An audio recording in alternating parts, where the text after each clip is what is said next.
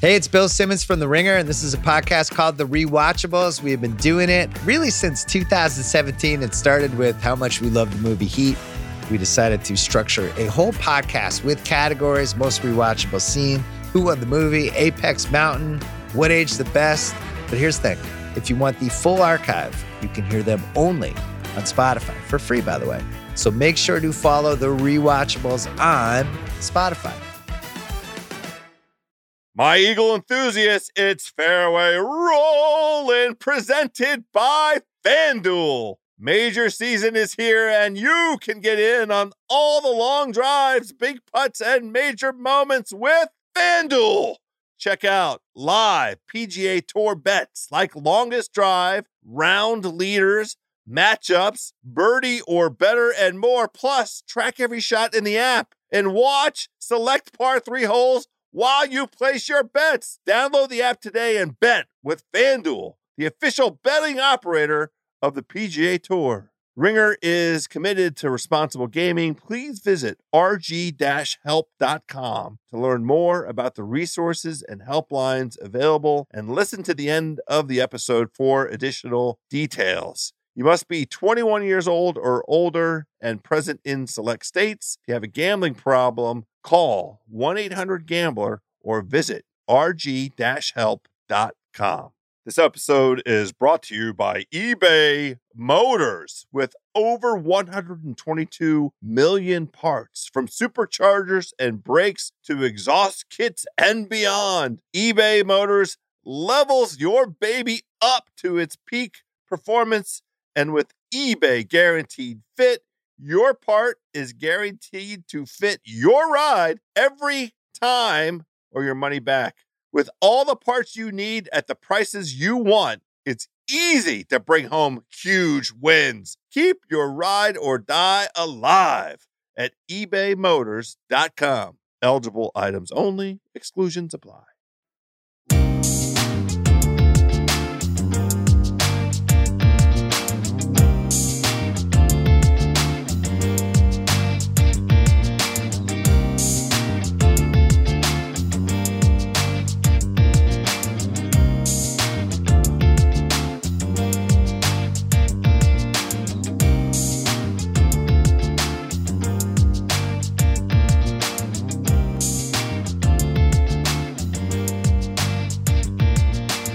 Friends, and welcome to this golf program unlike any other. Oh yes, my friends, we are back. This is Fairway Rollin' on FanDuel T V and the Ringer Podcast Network. My birdie buddies, I am your starter, Joe House. This is a major week, so we are joined by my, my major accomplice, my P G A Tour correspondent on the ground, Nathan Hubbard. And of course, we have our golf data guru, the biggest brain in strokes gained, the head of content for the twenty-first group, Justin Ray. Gentlemen, it's a three ball. The pegs are in the ground. Everybody is ready to see some coffee golf. So let's get this thing going. Jay Ray, how you doing, buddy?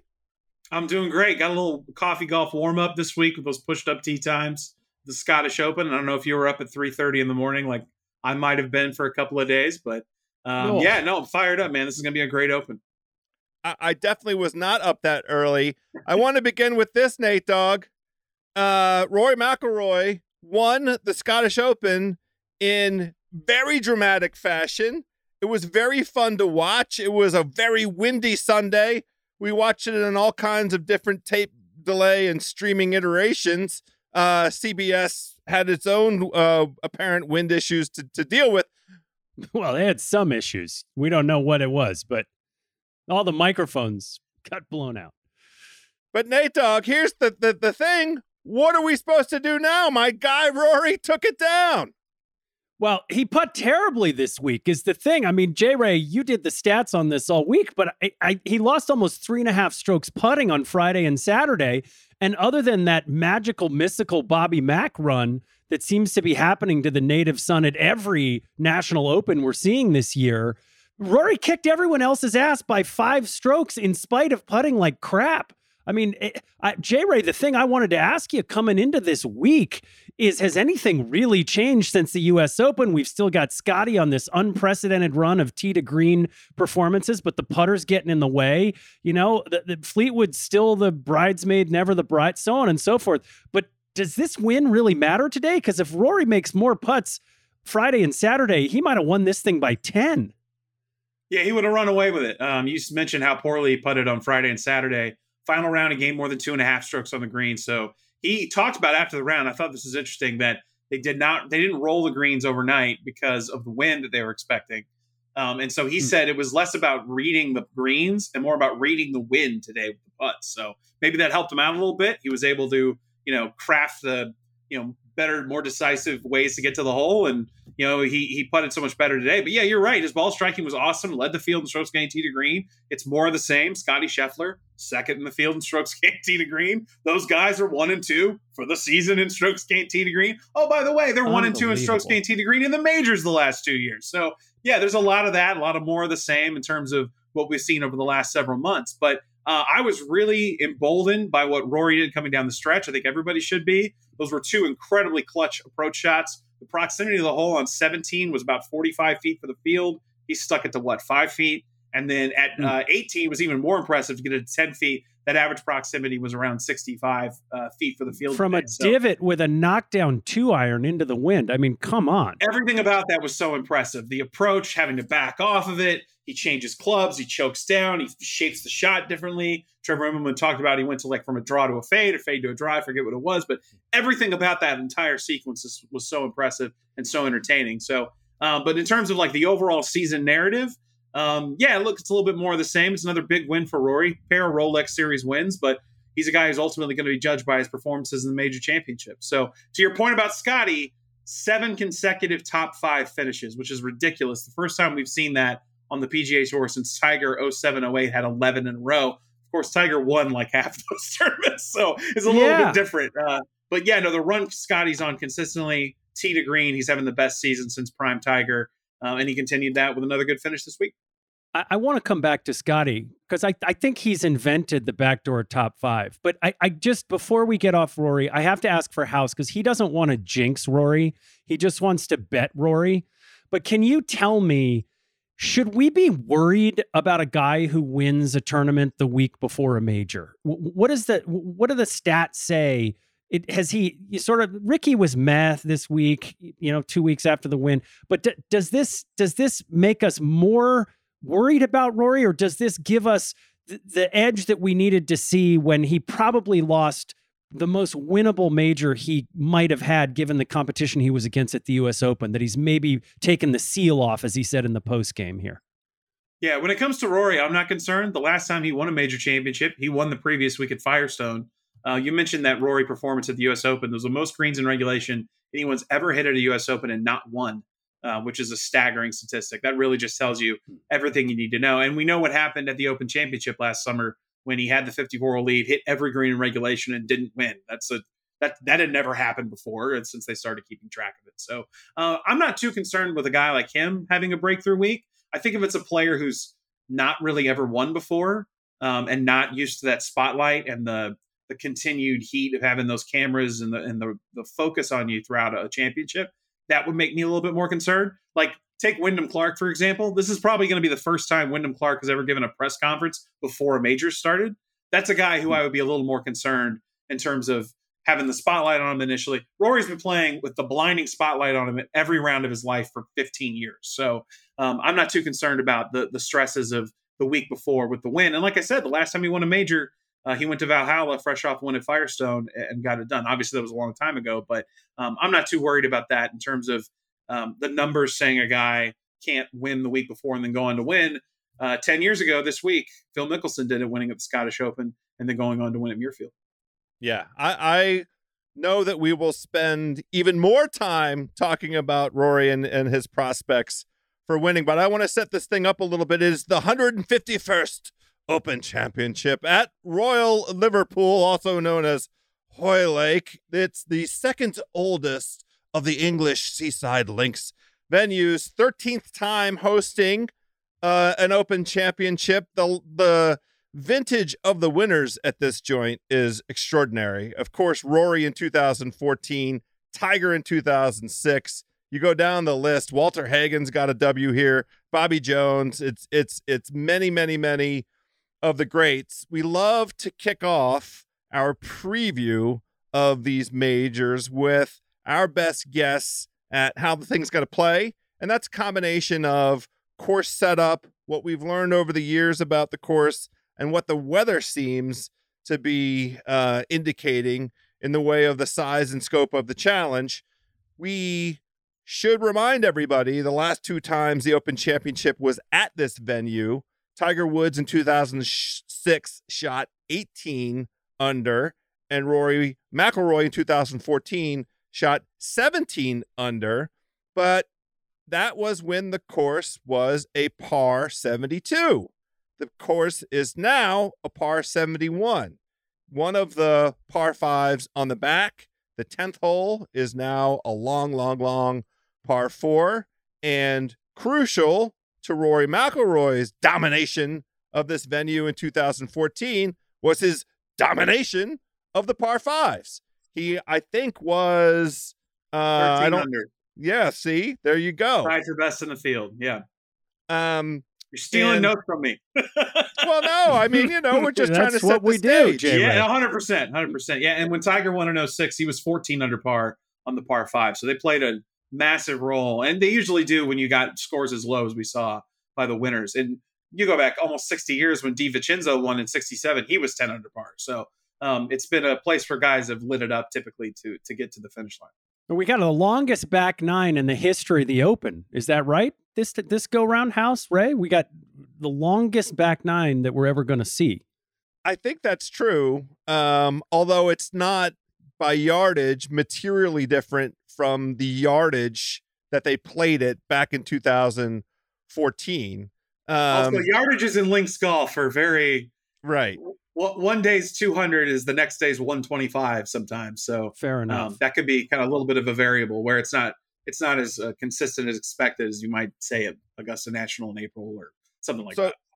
J R, I know that you have folks on the ground that have been surveying this and helping you sort of build out your own perspective on this. It seems like they had beautiful weather in May and into into June, and then sort of the showers that arrive around about when Wimbledon gets going in the U K did indeed arrive, and they've had some some heavy rain um, over there in, in, in the particular portion of where Royal Liverpool resides. The pictures that you can see, it looks fairly green. It looks kind of lush.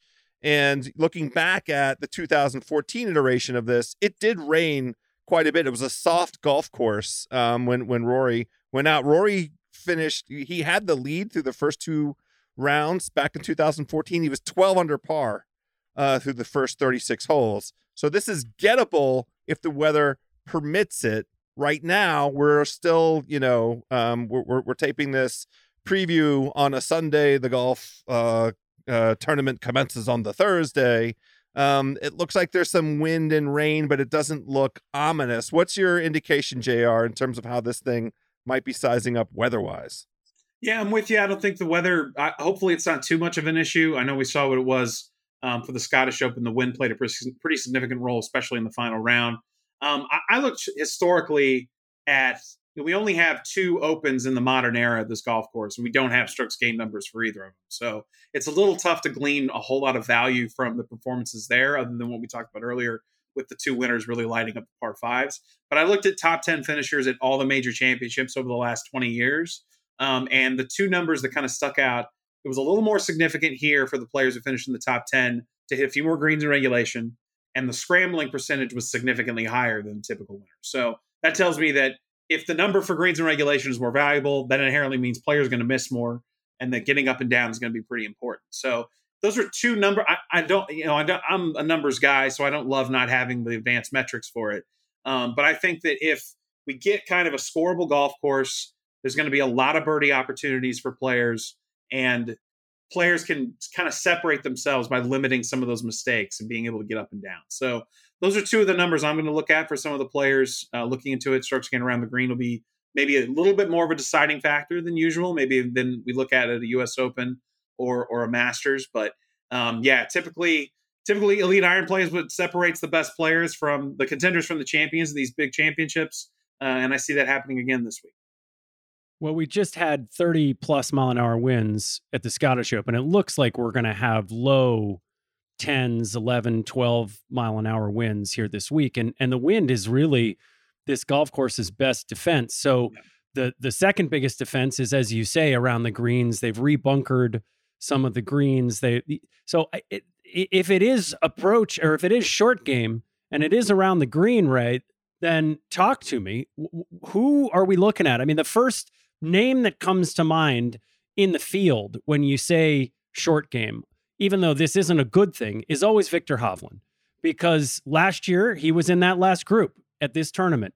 The U S Open, he was hanging around the hoop. At the P G A, he was hanging around the hoop.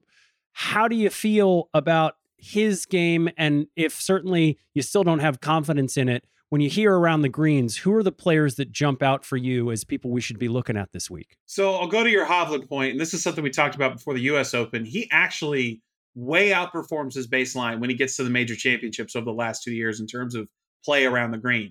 Since the twenty twenty-two Open last year at Saint Andrews, he's gaining six-tenths of a shot per round on shots around the green, which seems ridiculous when you watch Hovland week in and week out. In every other yeah. tournament in that span, he's losing strokes per round on shots around the green. So Um, I think I mentioned before the U S Open, there's a little bit of the Will Zalatoris putting in majors thing going on, right, where he's a little bit better when you get to these more difficult venues. Maybe it's uh, renewed focus going into the week in terms of his preparation. I'm not sure what it is, but he's better when we get to the major championships at shots around the green. I'm not saying that, okay, go look at strokes gained around the green leaders and that's who's going to win the Open. I'm just saying it plays a little bit more of a role maybe in deciding maybe who's going to have success and not have success than week in, week out. I just think it's a little bit more of a factor than normal. Um, but yeah, you look at that, and the first guy that kind of comes to mind, if we're going to have similar conditions to the Open Championship last year, nobody's made more birdies or better in major championships since the beginning of last year than Cameron Smith. I mean, he still has an unbelievable short game. If a lot of players are giving themselves birdie opportunities, I might take the best putter arguably in the world right now uh, as somebody who I'd like. But yeah, those are, I mean, those are probably the two first names that come to mind, narrative-wise, negatively because of Hovland, and then maybe Cam Smith on the positive side. And Smith seems like an easy answer because he won last year, but uh, yeah. sometimes the, the answer is pretty easy in front of your face going into a week. What do you make of of driving accuracy? Because, you know, we we all can remember the the firm and fast, the baked-out version of this golf course back in two thousand six, where Tiger, I think, got up to like eighty-six percent fairways hit. He only hit um, one driver that entire uh, tournament, and you know he just he just bunted his his two iron around the place, and and you know made everybody try and catch him. Rory even um, you know w- when his uh, uh, seventeen under performance, I think he was over sixty-six percent in terms of of fairways. Um, do you think that driving accuracy at, at this is going to be important? I think that can speak to maybe not necessarily the importance of hitting into the fairway, but maybe it negates the value of hitting it super far, um, where that extra distance off the tee maybe isn't as significant in terms of, it certainly wasn't for Tiger. I also look at when Tiger in two thousand six, when he won, he was so much better at mid to long irons than everybody else on the planet that he was essentially playing to his strength. And it might be a little bit of an outlier. Um, you know, Rory pounded the golf ball in twenty fourteen. You think of the guys who finished right behind him in second. You know, Ricky Fowler is not the longest guy in the world, but he's plenty long. And then Sergio Garcia has been one of the best drivers of the ball throughout his career. So this is a tough one for me to historically glean a lot off of, simply because, you know, Tiger in oh six was such a such a statistical outlier that it's it's tough to take a lot from it. And, you know, we're nine years removed now from coming back here in twenty fourteen. So Um, I'm going to stick to maybe guys who I, I can glean more information, not through course history like you can at the U S Open on specific venues, or like we could at the P G A Championship where there were a lot of really strong course characteristics. I'm going to stick more when I like guys. It's going to be because of recent form, what they're doing uh, underlying analytically, you know, tee to green, or what, what some of those trends are, and maybe not necessarily stick as much to course fit this week. Well, let's talk about Uh, some of those recent form guys, because there's one guy who hasn't given us a whole lot to look at since he won the Masters in April, and that's John Rahm. He played those two tournaments directly after. Thought it was very valiant of him to go to R B C and then go defend his title at Mexico. At that point, he was a, he was a tired tomato. Next time we saw him was P G A. We've seen him at Memorial. We've seen him at U S Open, where he sort of backdoored a top ten with a sixty-five on Sunday. But the last time we saw him, he missed the cut at the Travelers. He hasn't given us a ton here. He's third on the odds board behind Rory, who's now the clear favorite, and Scheffler. What do you make of John Rahm on this course and his chance to add a, a, a, an Open championship to a trophy case that already is unique among Europeans, uh, with a, you know, with a Masters and a U S Open? So he burned so hot at the beginning of the year. Remember that run he was on before he got to Augusta National? I think that it's just a little bit of human nature, right? To be playing, you know, so much top of the leaderboard golf for several months, get to the Masters, have that cathartic moment of winning and breaking through, getting a green jacket.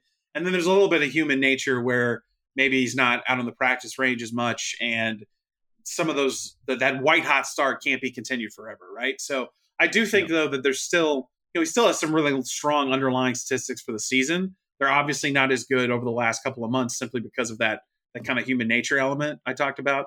Um, this is the only of the four majors where John Rahm doesn't have multiple top ten finishes in his career, which I thought was interesting. Um, you know, he's he's played it. He's only played it six times, so it's not like he's got a wealth of past experience here. But um, yeah, his best finish is tied for third a couple years ago. What do you attribute that to?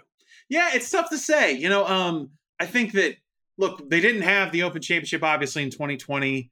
Um, he wasn't the same player. There's really a dividing line in Rahm's career, really before and after the pandemic, in terms of just the caliber of player he's become.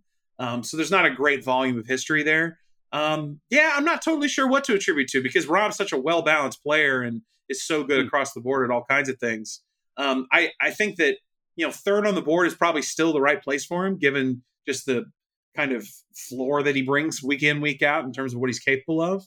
Uh, but yeah, I'm with you. I find it tough to put a lot of stock in him winning this week, simply because he burned so hot at the beginning of the year and really hasn't been the same guy over these last couple of months.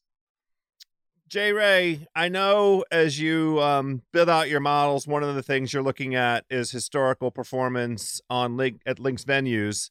Um, and we, we have a bunch of those names, you know, kind of built up, and, and I was honestly on a lot of these names in, in advance of the Scottish Open, because, you know, nobody's better than Jordan Spieth over the past ten years, you know, at, at links courses. You look at, at guys like Matthew Fitzpatrick, who had a particularly good run um, at, at, at the, the, at the Scottish, and has good numbers on, on links courses. Uh, Adam Scott, another guy who's performed well on links courses. Just Justin Rose. The reason I mention all four of those guys is because they just missed the cut at, at the Scottish. They just missed the cut. Yes, that's why I'm talking about. Spieth is sixth on the odds board. W- what's going on? Yeah, this is so. I, I want to sort of get. Well, and, I, and I just said sense. I wasn't high on Rahm. Rahm is like top five over the last five years in all those different links strokes game categories yeah. too. So yeah, it's it's a tough one to predict. I mean, I, and Spieth is kind of maddening in that regard, because you look at some of yes, his numbers. He's he been is. unbelievable at the Open Championship the last several years, but the way he played Thursday and Friday, you're wondering. You know, it, it's a it's a really difficult choice to make. Like, do you bank go back on what he's done at the Open Championship? I think he leads all players in rounds in the sixties and birdie average at the Open since twenty fifteen. Um, or do you stick more to the recency of what we saw last week? I tend to think the body of work there in terms of everything he's done with that links performance. And, you know, look, I think the recent results for Jordan Spieth, it's all it's either missed cut or top five, basically, over the last couple of months. So, um, yeah, I'm I'm I'm. bullish on Spieth this week, but it's a timid bull. Uh, I'm not, I'm not, I'm not all in, but I, I do have some optimism for his performance, just based on what he's done at the Open Championship over recent years. I don't know, House. We saw him and Ricky and J T parading around London, going to Wimbledon with their wives. He's, by the way, he and his wife are expecting. Jordan and his wife are expecting. So who knows? Maybe they were a little bit distracted this week, but I just didn't see a lot that made you think these guys are going to be in the heat of competition this week. My birdie buddies, golf's fourth major is here, and there is no better place to get in on the action than FanDuel, America's number one sports book. right now. New customers get one hundred dollars in bonus bets guaranteed when you place your first five dollars bet. Just go to FanDuel.com slash rollin' to join today. My birdie buddies, you know how we roll here on Fairway Rollin'. We're on Rory McIlroy. We're on Scotty Scheffler. Our ironclad lock of the year, Scotty Scheffler, top five. We're going to play finishing positions for guys like Tyrrell Hatton, guys like Adam Scott, even though he missed the cut at the at the Genesis. We like a little bit of Xander finishing position. Get all of those bets down at FanDuel. It's safe, secure, and super easy to use. Plus, when you win, you get paid instantly. So do not miss your chance to tee off with one hundred dollars in bonus bets, win or lose, when you make your first five dollars bet. Go to FanDuel.com slash rollin' to sign up today. Make every moment more with FanDuel. Quick disclaimer, you must be twenty-one years old or older and present in select states. If you have a gambling problem, you can call one eight hundred gambler or visit theringer.com slash RG. First online real money wager only. A ten dollars first deposit is required. The bonus is issued as non-withdrawable bonus bets, which expire seven days after receipt. Restrictions apply. See terms at sportsbook dot fanduel dot com. This episode is brought to you by eBay Motors. Passion, drive, and patience. The formula for winning championships is also what keeps your ride or die alive. eBay Motors has everything you need to maintain your vehicle and level it up to peak performance. Superchargers, roof racks, exhaust kits, L E D headlights, and more. Whether you're into speed, power, or style, eBay Motors has you covered. With over one hundred twenty-two million parts for your number one ride or die, you will always find exactly what you're looking for. And with eBay Guaranteed Fit, your part is guaranteed to fit your ride every time, or your money back. Because with eBay Motors, you're burning rubber, not cash. With all the parts you need at the prices you want, it's easy to make your car the M V P and bring home huge wins. Keep your ride or die alive at ebay motors dot com. Eligible items only. Exclusions apply. This episode is brought to you by Evernorth Health Services. Costs shouldn't get in the way of life-changing care, and Evernorth is doing everything in their power to make that possible. Behavioral health solutions that also keep your projections at their best. It's possible. Pharmacy benefits that'll benefit your bottom line. It's possible. Complex specialty care that cares about your R O I. It's possible, because they're already doing it, all while saving businesses billions. That's wonder made possible. Learn more at evernorth.com slash wonder. I, let me ask you the turd in the punch bowl question, because there's always a turd in the punch bowl at this tournament, which is to say somebody who's furthered, you know, the Ben Curtis, not necessarily somebody who's going to win, but somebody who's in the mix who you don't expect. And if you look at the field list at this tournament, there's kind of a lot of fat on this bone, which, you know, for a guy like J T or a guy like Spieth is maybe a good thing, because It, it, it means there's a lot of long shots who probably have no chance. But I ask you this a lot as we come into majors, Jay Ray, about who further down the board you think has a chance. This one versus a number of the other majors this year, all three of them, to be honest, looks like one where maybe you could see somebody further down the odds board jumping up. I don't know, an Adam Schenk, who's having a great year. Not a lot of people know about him, but he's striking the ball pretty well. And if the wind's going to be down, then the defenses are down. He could be this major's, at, you know, uh, uh, Wyndham Clark. So my question to you is, do you see any turds in the punch bowl that may, uh, if you'll pardon the pun, float to the top this week? That's so How about a three-time major winner? Can that qualify as, as what you're saying is going to be in the punch bowl? Because no.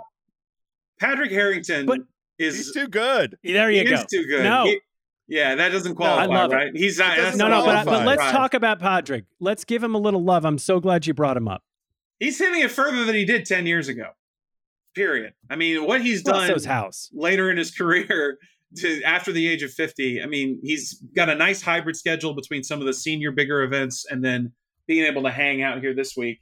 Uh, he closed with seventy-four, but he had a, he opened sixty-seven sixty-six at the Scottish Open this week. Yeah. Um, yeah, I don't know if he qualifies as the proverbial turd in the punch bowl because he's so accomplished. But yeah, I want to give him some love because I think he's somebody down the board who I'm probably going to have some top ten money on simply because of the ways he's been swinging the golf club over the last several months. Um, looking at, yeah, the, hmm, going down the board trying to find you somebody. Um, I mean, there's a I mean, couple it's, names it's I like for. We got Yannick Paul. Yannick Paul, who was third on the European Ryder Cup points list until today when McIntyre yeah. passed it, right? But and he's two hundred fifty yeah, uh, to one this week. I mean, I, I like. By the way, I think we're going to destroy them uh, this fall. But but what else is out there for us? So a name I had circles, a guy who played well for three days this week, um, and has finished in the top twenty back-to-back years at the Open is Brian Harman. I've got him focused. Okay, circled as a guy where the Bulldog. I don't think length is going to be as big of an issue this week. Um, and he's a guy who obviously isn't one of the longer players, but good, good finishes the last couple of years at the Open. I like the value. I saw him at plus eight hundred for a top ten. That's a guy who I like a little bit further down the board. Um, but yeah, there was, you didn't like my Harrington call. He's too good. So he's too that's good. The I do like that's it. The only other guy I had Let circled me, down I mean, the board.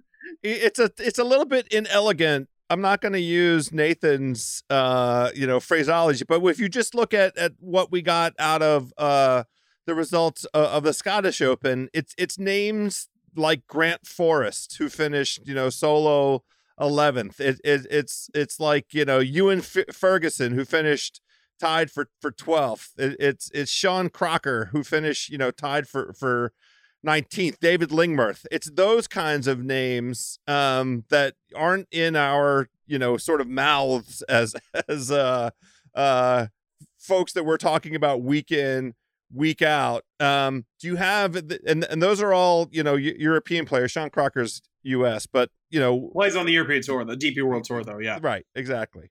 Yeah. Um, out of that, that class of, of sort of players that aren't readily, uh, evident to the American sporting public, the American golfing consumer, folks that are on the D P World Tour, um, that have some skill at, at, at links that, you know, just aren't, the known names. You have some of those guys uh, pinpointed here? Yeah, I mean, I'll go back to the name that uh, Nate mentioned, Yannick Paul. I mean, he's had a pretty strong year on the D P World Tour. I think that uh, they're a little bit, this is one of the side effects, a little bit of the Live Tour um, and the kind of splintering of some of the talent. You just don't have as strong of fields anymore on the D P World Tour. You could always count on mm-hmm. some of these veteran European guys being at some of these events and maybe drawing a few more eyeballs. But that field depth just isn't quite there. So I don't know if maybe we pay some of those events the respect they they deserve because it's on at a weird time and maybe some of the bigger names aren't there for you early in the week. But there's some good golf being played over there, and Yannick Paul's a great re- uh, great uh, reference point for that. Um, yeah, but you look further down the down the board at some of the guys who may have some of that experience, and I might be a little bit guilty of not paying as much attention as I should to some of those names because um, you know, Paul pops off the off the board a little bit. Thomas Dietrich had a pretty good start to the week over the first three rounds. Yep. He's somebody who's interesting. Yep. So, um, but yeah, it's it, it's a difficult one to call because, like you said, some of those names that popped up, Grant Forrest could come in here and punch me in the face, and I wouldn't know who he was. So um, it's it's it's tough because you know so it, it's a product of links golf, right? I mean, it, that's it, right. It causes a little bit of randomness. Yeah, but you've got some of these names that are going to jump up and surprise you. Yeah, well, that's going to be our Wednesday podcast. Is is four guys down the board are going to come punch you in the face, and you're going to have to try to guess who it was. But l- let me let me ask you the question of of this team. You know, we, we, we, the thing about the way the tour has structured the whole schedule this year is it has, with more of the top guys playing with one another, really sifted out for us the upper tier of golfers from the next tier down. And so I want to ask you about that next tier down that we call the bridesmaids, right? Because it's sort of always the bridesmaid, never the bride. And and there's three of them right now that are standing out. And to me, it's Tommy Fleetwood, who's playing great, but just can't seem to get there. It's Patrick Cantlay, and it's his buddy Xander Schauffele, who was defending Scottish champion and came in and, you know, that it was, was pretty mediocre this week. If we end this year without those three guys winning a major, when you look at the ascendancy of Ludwig Aberg, when you look at just how well Scheffler is playing, well, I want to come back to Scheffler later, but those three guys in particular, Ricky would be in that group, but he got a win recently. And, you know, we'll give him a, a pass on another year. But for those three bridesmaids, did they have any chance this week as far as you can see? Or, or is this just going to be a story of great players stuck in an even greater field in their generation, never really being able to reach the kind of potential that they might have had they been born five, ten years sooner? It's a great question. Um, so to an- the quick answer is yes, all three of those guys have a legitimate chance. I'm going to give you a really interesting juxtaposition for Patrick Cantlay. This is a reason why in my profession, you can use statistics to tell you multiple different things, right? Okay. So there's only one player who's finished in the top fifteen in each of the last five major championships. It's Patrick Cantlay. Also, Patrick Cantlay has never been closer than five shots of the lead entering the final round of a major. So both things are true. Like five straight top fifteens, only guy who's been that consistent through seventy-two holes at the same time. Has he really been contending in any of them? Absolutely not. So that's a, an example of a way you can kind of extract those two things. You get paid for what you finish at after seventy-two holes, right? They don't pay you for where you're at through thirty-six or fifty-four. But at the same time, he hasn't really been a factor, been in the heat of it. Really, since the Masters that Tiger won in twenty nineteen, it was probably the most legitimate chance he had at winning a major championship on a Sunday. So he's a name where I keep coming on before every major and say, the guy's got to prove to me in a big spot, right? He's got all the underlying numbers and metrics you can that, that jump off the page in terms of what he does week in, week out through the bag. He just doesn't have that moment in a major championship yet. And there's a lot of guys who kind of fit that mold. Sam Burns is kind of in the same vein. He's never finished I better mean, than tied for twentieth in a major. One of the best putters Sam in the world. Burns? Gets to the mile. You know, like he's he's a guy who you expect got the talent to break through, had an unbelievable amateur career. one hundred percent. You know, he's a guy who you expect to break, but he's he's in that same vein where you got to prove it to me. Now, Fleetwood and Schauffele are a little bit different than Cantlay to me because they've contended so often in so many majors. Schauffele's finished in the top twenty in six straight majors. eleven top tens in majors since twenty seventeen. He was a fifty-four hole leader at the Open Championship a few years ago when Molinari won. I think he was a co-leader with, I want to say, Kisner and Spieth, I want to say that day. That was a great final round, by the way. We all remember Tiger and Molinari, but that was a ton of storylines. I digress, though. Um, Schauffele's been there year after year, right? He's always banging on the door, and he's got all those underlying numbers. It just seems like a matter of time. And I feel the same way about Tommy Fleetwood. Like we always go back as U S, as Americans, he's never won on the P G A Tour. Guy's won a shit ton of big tournaments in his career. Rolex Series that's events, right. You know, big events on the D P World Tour. He just hasn't done one, had won one that's been classified as a P G A Tour event yet. And all the big moments in majors. I know his his finish at the U S Open at L A C C was vaulted up by the big Sunday finish, right? Where it didn't really feel like he, you know, unless somebody totally imploded on the back, it didn't really feel like he had a great chance then. But he's been there all like over and over again in terms of high finishes and major championships. And he's playing some of his best golf in recent memory here over the last few weeks. So let's say if I had to rank those three guys this week, I put Tommy one, Xander two, and Patrick probably a pretty distant three behind those two guys. He just didn't get the caddy bounce, did he, House, that, that we were looking for and that you believed in very briefly until I'm certain you've now abandoned him. There's no way you're betting on Patrick Cantlay this week, is there? Oh, he's I'm I'm absolutely putting him in, in a finishing position parlay. He's a top twenty machine. I mean, it's it's what Jay Ray just just shared with okay. us. I'll have some exposure Fine. to Cantlay, even though he just m- missed the cut. Um, he also, I think, Jay Ray um, has really good links numbers, right? Doesn't Patrick Cantlay have some some impressive performances? He's got good numbers twice. Everywhere. It's just yeah. the, the yeah. breakthrough victory moment just hasn't happened yet. I'll give yeah, you an example. Not, yeah. P G A Championship this year. Corey Connors finished in the top fifteen. Patrick Cantlay finished in the top fifteen. We remember Corey Connors because he nearly won. He felt like he was going to win the thing for three days maybe. He was legitimately in contention. Then he had a yes. bad last few holes. Patrick Cantlay, they got paid about the same for while they finished, but he was never in the mix really. So that's the difference from a gambling perspective. Yeah, I'm gonna I'm gonna have Patrick Cantlay as part of maybe a top twenty three-way parlay or something like that. But in terms of expecting him to break through and get a victory yet, he's got to prove it to me. Just as a golf fan, I got to see it to believe it in terms of breaking through at a big moment. super talented, obviously, numbers galore through the bag in terms of all the different metrics. You got to love him. We just haven't seen it yet. Well, I want to continue this thought on some other guys that, you know, have been sort of quiet this season that have, you know, s- some some genuine, you know, uh, excellent performance in, in, in their on their resume. Um, I want to talk about both uh, Colin Morikawa and Matthew Fitzpatrick. Um, and I feel like it's kind of okay to lump them together in this same kind of category of guys that we're talking about.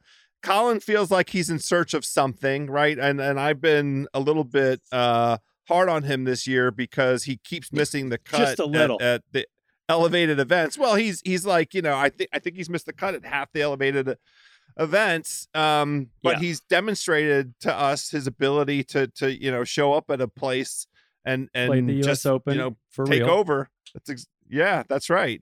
Um, and Fitzpatrick, I really was disappointed with uh, this week. I, I I thought that that you know we were trending in, in, in a good direction, and I'm not sure exactly what is going on with his game right now. Is there anything that, that you have about either one of those guys that would um, cause us to throw them into some of our finishing position uh, action? So I find Morikawa fascinating this week. If you look at some of his numbers for the season, you wonder why he hasn't won yet. You wonder why he hasn't broke through and had a victory. He's second on the P G A Tour in strokes gained approach, always been his calling card. He's below average putting, which he's always been since he turned pro.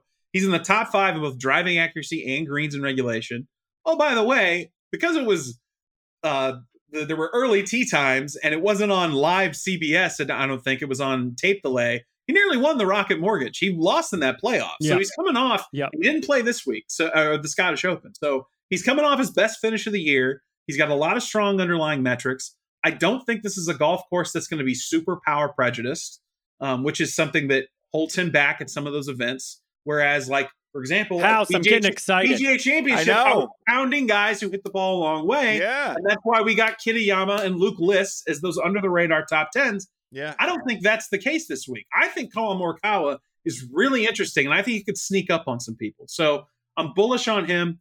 Fitzpatrick, you talk about it like it's disappointing, but in the three majors since he won, he's finished in, or four majors since he won, he's finished in the top twenty-five three times. So um, if it weren't for that victory at, at Harbor Town, we'd really be talking about what a down year it's been. Statistically, he's not the same guy as he was last year in terms of last year, he was like through the roof improved in every strokes gain category. He's regressed a little bit this season. I'm higher on Morikawa than Alex is taking his mojo.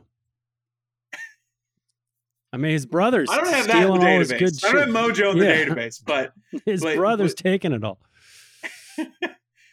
By the way, multiple sets of brothers in the Open Championship. I was asked the last time that happened, and I got back to Mungo Park in eighteen eighty-six. So um, I th- I'm sure it's happened since then too, but that was the there first. There was somebody named Mungo, or was that the last name? What? He's an Open Championship winner. Mungo Park. Of course. Of course. Look it up. There's my history coming into play. But look, oh, the course I mean, was twelve Ray, holes back then, man. Don't worry about it. Oh, well, that's it. Okay. That's, and that's why we, we got to get back to that. Uh, but it does. I mean, Morikawa is sitting there at twenty-five to one house. And yeah. every time you and I know I there's a guy down. in the twenties who were like, wait, why again? And J. Ray just reminded us that Detroit, he could have and probably should have won that tournament. Gave Ricky the big hug. That was really nice, whatever. But he's playing well. All it takes is a week with a putter, and it doesn't feel like this one's necessarily going to be a putting contest, does it? Everything we hear about the course suggests uh, great ball striking, and and again, I think his play around the greens, as as J. Ray said at the beginning of the pod, is uh, is going to come through. This may be the guy who you're you're you're at your own peril if you overlook this week. Agreed. I'm with you, Hunter. I think it's a perfect assessment.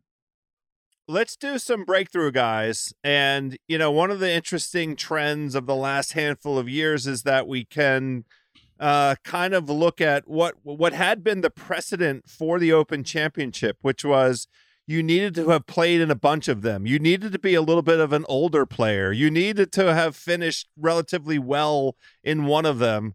And Colin Morikawa and Cam Smith took those two trends and were like, yeah, whatever, bro. We're we're good. We're just we're just little stud horses. We're gonna come out here and rock and roll these joints. Um, I have been impressed by Tom Kim on Lynx courses. And Jay Ray just gave me the nod of approval. All right, I'm going to stop talking. I want to hear Justin Ray tell me why Tom Kim me is the too. hot stuff. All right, links courses. What's the one the one thing I've been talking about where it's not as significant? Length off the tee. What's the biggest efficiency in young Tom Kim's game length right now? Off length the off the tee. tee. He's better than pretty much everybody at mid to long iron play. He was awesome through three rounds with his long irons. Tied for sixth in the Scottish Open, and that was with, I think, played the last two holes in plus three. Oh, um, he doubled eighteen. I'm, it was I'm, so I'm bad. He almost iced I'm, Rory. I'm, yeah, that was that was crazy. I haven't watched those back-to-back. I think both guys made double, and then Rory came and knocked the putt down. It was awesome. But, yeah, no, I'm high on Tom Kim for a lot of reasons. Um, like I said, not a course where length is super overwhelmingly important. His two wins came at, what, T P C Summerlin and in Greensboro. Both yes. also golf yes. courses where you don't necessarily have to be super long. We've seen guys who aren't very long win there. Um, I, and um, if out of the four major championships this year, this was the one I had circled as the most likely for Kim to have success in. Um, still super hmm. young, obviously. So um, it, there's always a little bit of that learning period. But like you said, Colin Morikawa won in his Open debut. Cam Smith didn't have a ton of Open success to speak of when he won last year. Um, if I was to pick a major going into the year for Kim to have success in, this would have been the one, and he's coming off a really strong week at the Scottish Open. So uh, I'm pretty high on him going into this week. Sitting there at forty to one. And by the way, yeah. Morikawa, I can find him on on FanDuel right now at thirty-three to one. So yes, Ooh. we are going to finish this preview show, and I am going to get on the sportsbook and and wager some money. Set some of it on fire. Go for it, House. Uh, yes. I'm I'm glad that you said Cam Smith, because he is our defending champion. He did go toe-to-toe with Rory down the stretch last year. He made the putts that Rory couldn't. And quite honestly, that's still been Rory's story since we saw that battle over the last year, which was Rory been in position on those greens, hitting them, has some looks, doesn't get it done. We saw it at the U S Open, saw a lot in Canada on Sunday before the U S Open. Today, he finally was able to get it done. But let's come back to Cam Smith, because again, you have less of a body of work to evaluate. You have fewer statistics. How do you look at this defending champion coming in this week trying to repeat?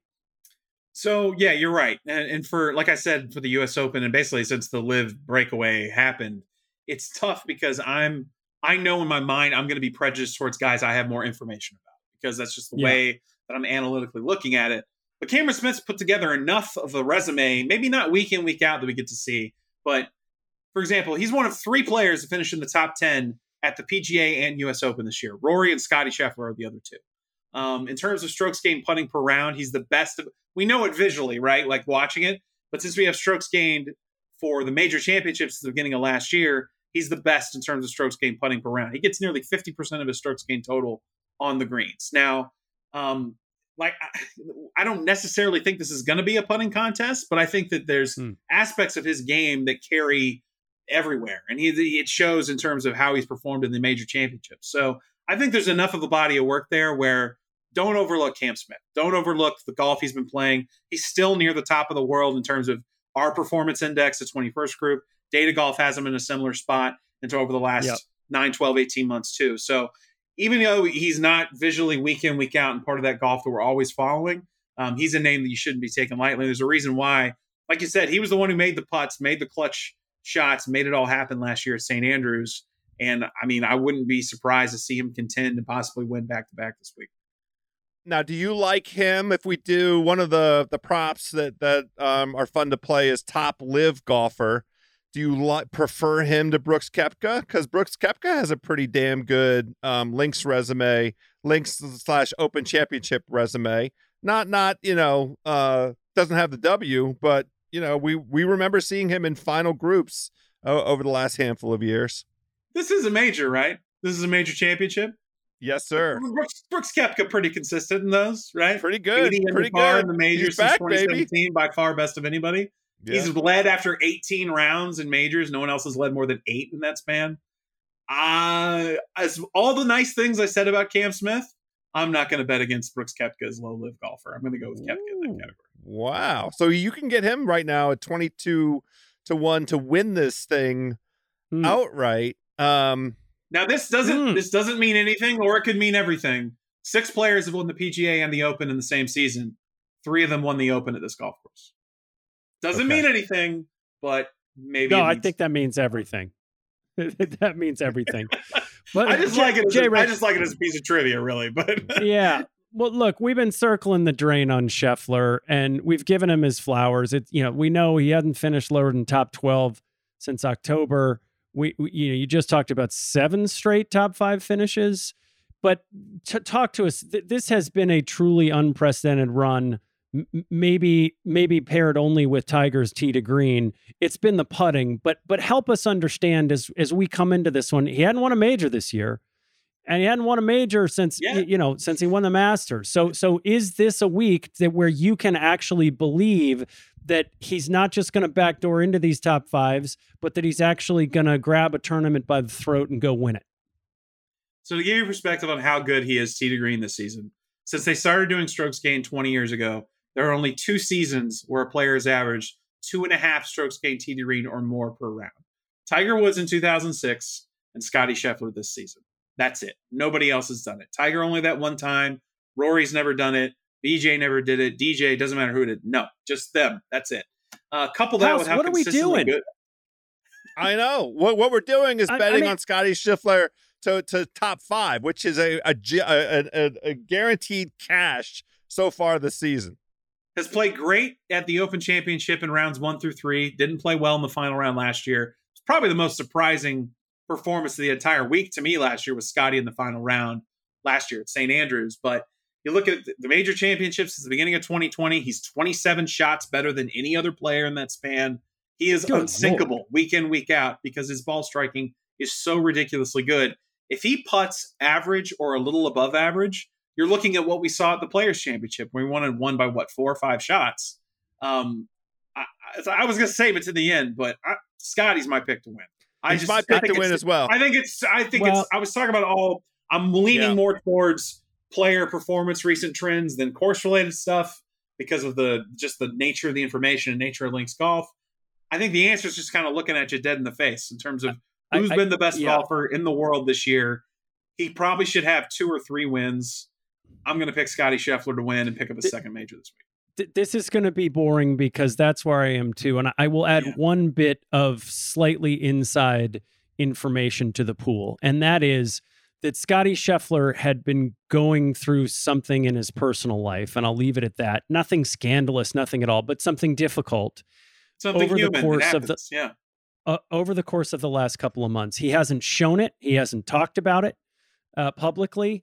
And I think the fact that he has continued to perform in this way while he's been dealing emotionally with, with you know, whatever it is, uh, is a signal to just how great he is. I think he's through the woods on that to a certain degree. And I'm going to be shocked if he's not top three competing for the win this week. Cause I, I think he just, he's still on this heater and it just would be, it would, it's inconceivable that he's going to go through this stretch and not grab a big win to me, House. I'm right there with you. He's available at FanDuel right now. It's seven to one. The finishing odds positions haven't yet been posted as we tape this, but I'm also, I'm giving it out right now. My Fairway Rollin' lock of the Open Championship for the entire week is Scotty Scheffler in the top five. I really went out on a limb and had that at the Open, at the U S Open. But you know what? If you like money, then bet on the thing that just keeps happening every time this guy sticks a tee in the ground. I love the way he looked at, at, uh, the Scottish, and you know it's it's it's the ball striking it's the ball striking it's the ball striking and yep. I'm not worried at all. I love the the opportunity for him to putt on slower greens. You know, bad putters like putting on slow greens. That's what we're gonna have this week uh at at at, at Hoylake. So we're we're all on Scheffler. We're not really going out on on too much uh, of a limb here. Let's make these, sure these are bankable trends, right? The the yes. strokes gained tee to green, week in, week out, best since prime Tiger. Yeah, I mean, this is not hyper, hyper, hyperbole. This is this is something you can bank on. The top five finishes, longest streak since Tiger at his prime. Like this is take it to the bank. You can bank on this guy having a great week tee to green. He, all, all it just whether or not he wins is if he makes a few more putts. Literally, yeah, that's it. He's if gonna he makes, find the putter. He really if is. He makes five or six more ten to fifteen footers over the last two months, He's the runaway number one. He's number one in the world now, but he's running away with it. And we're talking about one of the great one of the great seasons in recent memory uh, in men's golf. Well, since we already went right to the meat of the matter, we're all on Scotty Scheffler. I do want to make sure, let's bring it all the way back around. We sang the praises, very deserved, of the beloved Rory McIlroy. Why is Scotty Scheffler going to beat Rory McIlroy at the one hundred fifty-first Open Championship, Justin Ray? Because of all the reasons why Rory hasn't won a major in nine years. Um, mm. The moment, not. I, I think that performance-wise, Scotty is a more reliable pick at this point. I know Rory just kicked ass down the stretch and won at the Scottish Open. But look, at the, the, and if it wasn't for Scotty, those tee to green numbers, we would all we'd be talking about Rory. He's second on tour yep. in strokes gained tee to green in the majors the last two years. Scotty's first in ball striking. Rory's second, and they're all both about a shot ahead of John Rahm in third. So there's a separating factor between those two and the rest of the world when it comes to performance tee to green. It's it's really hard to win a major in the same place twice. That isn't, I mean, it's tough to win at Augusta National twice too, but in terms of a place where you come back and go, I mean, really it's Tiger and Jack and not too many other guys who come back to a venue and win um, on on returns. Really difficult to do. Um, and I just think that all the underlying numbers point more towards Scotty than they do towards Rory. That being said, like I said, look, Rory's had a great year in the major championships too, aside from the Masters, a couple of top ten finishes. I mentioned that crazy greens and regulation stat at the U S Open, but there's just a few more demons to kick out there. And and I just, I, I like Rory to play well this week. I don't think it'll be a repeat of what we saw at the Masters at all, but uh, I just like Scotty a little bit more. Two quick ones for you, Jay Ray.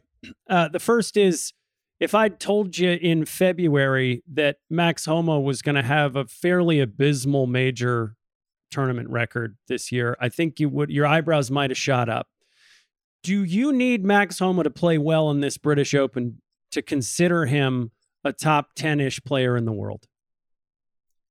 Oh, that's a good question. Um, you know, I think right now at this moment, I'm not sure I put him in that group based on the last four or five months. He had an unreal start to the year. And I think that yep. you know, we need to start looking at his kind of performance on West Coast golf courses, because he's yep. a different guy out there in terms of, you know, his ability to, I don't know if it's reading the greens or some of the different course traits. I'd have to dive into the numbers a little bit more, but his best play has come on the West Coast, which is where he's from.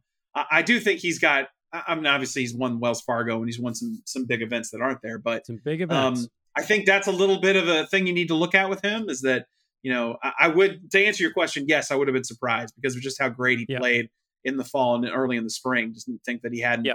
had a great week. He's coming off a strong week at the Scottish Open, though. I think he finished tied for twelfth.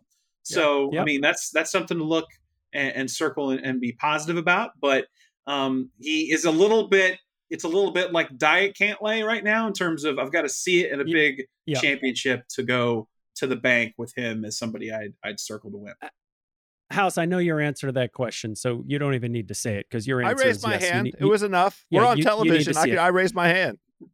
But but the second question that I have is the one where we routinely shame Joe House because he has such a well of emotion and passion about the question that I'm about to ask you. He just, it, it is, if you want to take something to the bank, it's that House will always lose money on whether Phil Mickelson, Phil Mickelson is going to make the cut in a week because he either goes all in no or all in yes. And it's usually at the wrong time. So we're going to ask him what he thinks second. I want to know, from you, Phil Mickelson, does he make the cut at the British Open? No. Um, other than his win in twenty thirteen, he has a long history of not succeeding at the at this championship, right? And then, of course, the showdown with the, the Stinson a few years yeah, later. Yeah. yeah. So he's yeah. got a couple of high point years where he was playing some great golf, had won in those seasons going into it, um, where you could kind of say, okay, like this is a, I could logically see Phil breaking through and having a big week. Obviously, in twenty thirteen, when he won the Open, he was coming off a win at the Scottish Open. So um, I just, his performances just haven't been there. I know he played great at the Masters, obviously, but that's kind of a special circumstance, I think, in terms of course knowledge and, and all the great golf he's played there over the years. He's another, he's another one of these guys that don't have a ton to go off of, right, in terms of recent form. Well, uh, he, then he's just all not you a lot can to go off of. of. But I will say, based on thirty years of Phil at the Open, no. House, I like it. What's and your by answer? The way, Nate Dogg, remember, I took three million of Bill Simmons dollars at Brookline last year on on minus three hundred on a minus three hundred line for Phil Mickelson to miss the cut. I stand I, corrected. I, I borrowed three million dollars from Bill Simmons, and we won a million dollars on that baby, or whatever we won. Uh, and we had that one absolutely nailed. I bet Mickelson yeah. to miss the cut at the Masters and then miss the cut at the P G A Championship. Those were both yeah. incorrect. He did miss the cut at the U S Open. I believe he is going to miss the cut once again at the Open Championship. I'm joining Justin Ray. We will see how the odds uh, come out here on the FanDuel Sportsbook. They have great markets for both make the cut and miss the cut. And, you know, a lot of ways to, to build up successful parlays here on the FanDuel Sportsbook. Fellas, I, I think we did it. We gave out a winner. We gave out some long shots. We gave out Phil Mickelson to miss the cut. What else is, is left? Uh, but for us to enjoy a beautiful week of coffee golf that we have in front of us. Justin Ray, I would say that this is uh, sad parting because this is the last of the majors for us to go through. But I'll remind everybody, this is a Ryder Cup year. So we insist that Justin Ray come back in September. We will sit down together this, this, triumphant uh uh triumvirate and try and give out some winners on the Ryder Cup. Nate Dogg thinks that the U S is going to win in, in a waltz. I'm not there yet.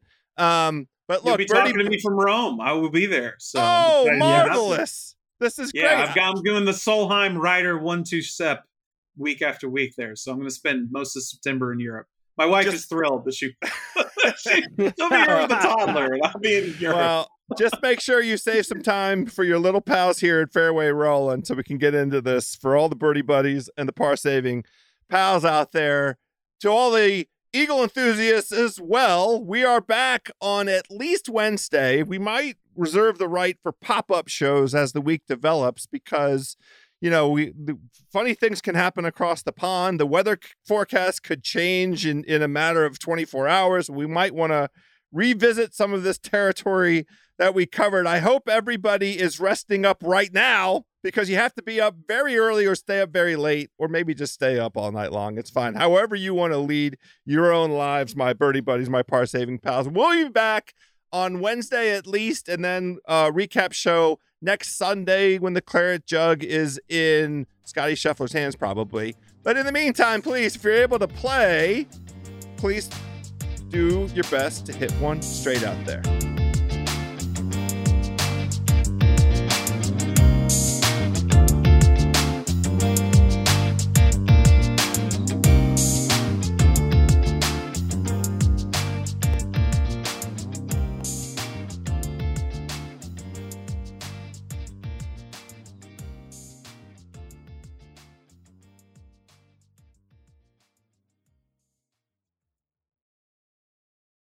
You must be twenty-one years old or older and present in select states. FanDuel is offering online sports wagering in Kansas under an agreement with Kansas Star Casino, L L C. If you have a gambling problem, you can call one eight hundred gambler or visit FanDuel dot com slash R G in Colorado, Iowa, Michigan, New Jersey, Ohio, Pennsylvania, Illinois, Tennessee, and Virginia. If you are in Arizona, you call one eight hundred next step or text next step to five three three, four two one. eight eight eight, seven eight nine, seven seven seven seven in Connecticut. That's the number. Or you can visit c c p g dot org slash chat. Once again, that's in Connecticut. In Indiana, you call one eight hundred nine with it. In Kansas, one eight hundred five two two, four seven zero zero or visit K S gambling help dot com. In Louisiana, it's one eight seven seven, seven seven zero, stop. In Maryland, visit m d gambling help dot org. Visit one eight hundred gambler dot net in West Virginia or call one eight hundred five two two, four seven zero zero in Wyoming. Hope is here. Visit gambling helpline m a dot org or call eight hundred three two seven five oh five oh for twenty-four seven support in Massachusetts or in New York. You call one eight seven seven eight hope N Y or text hope N Y in New York.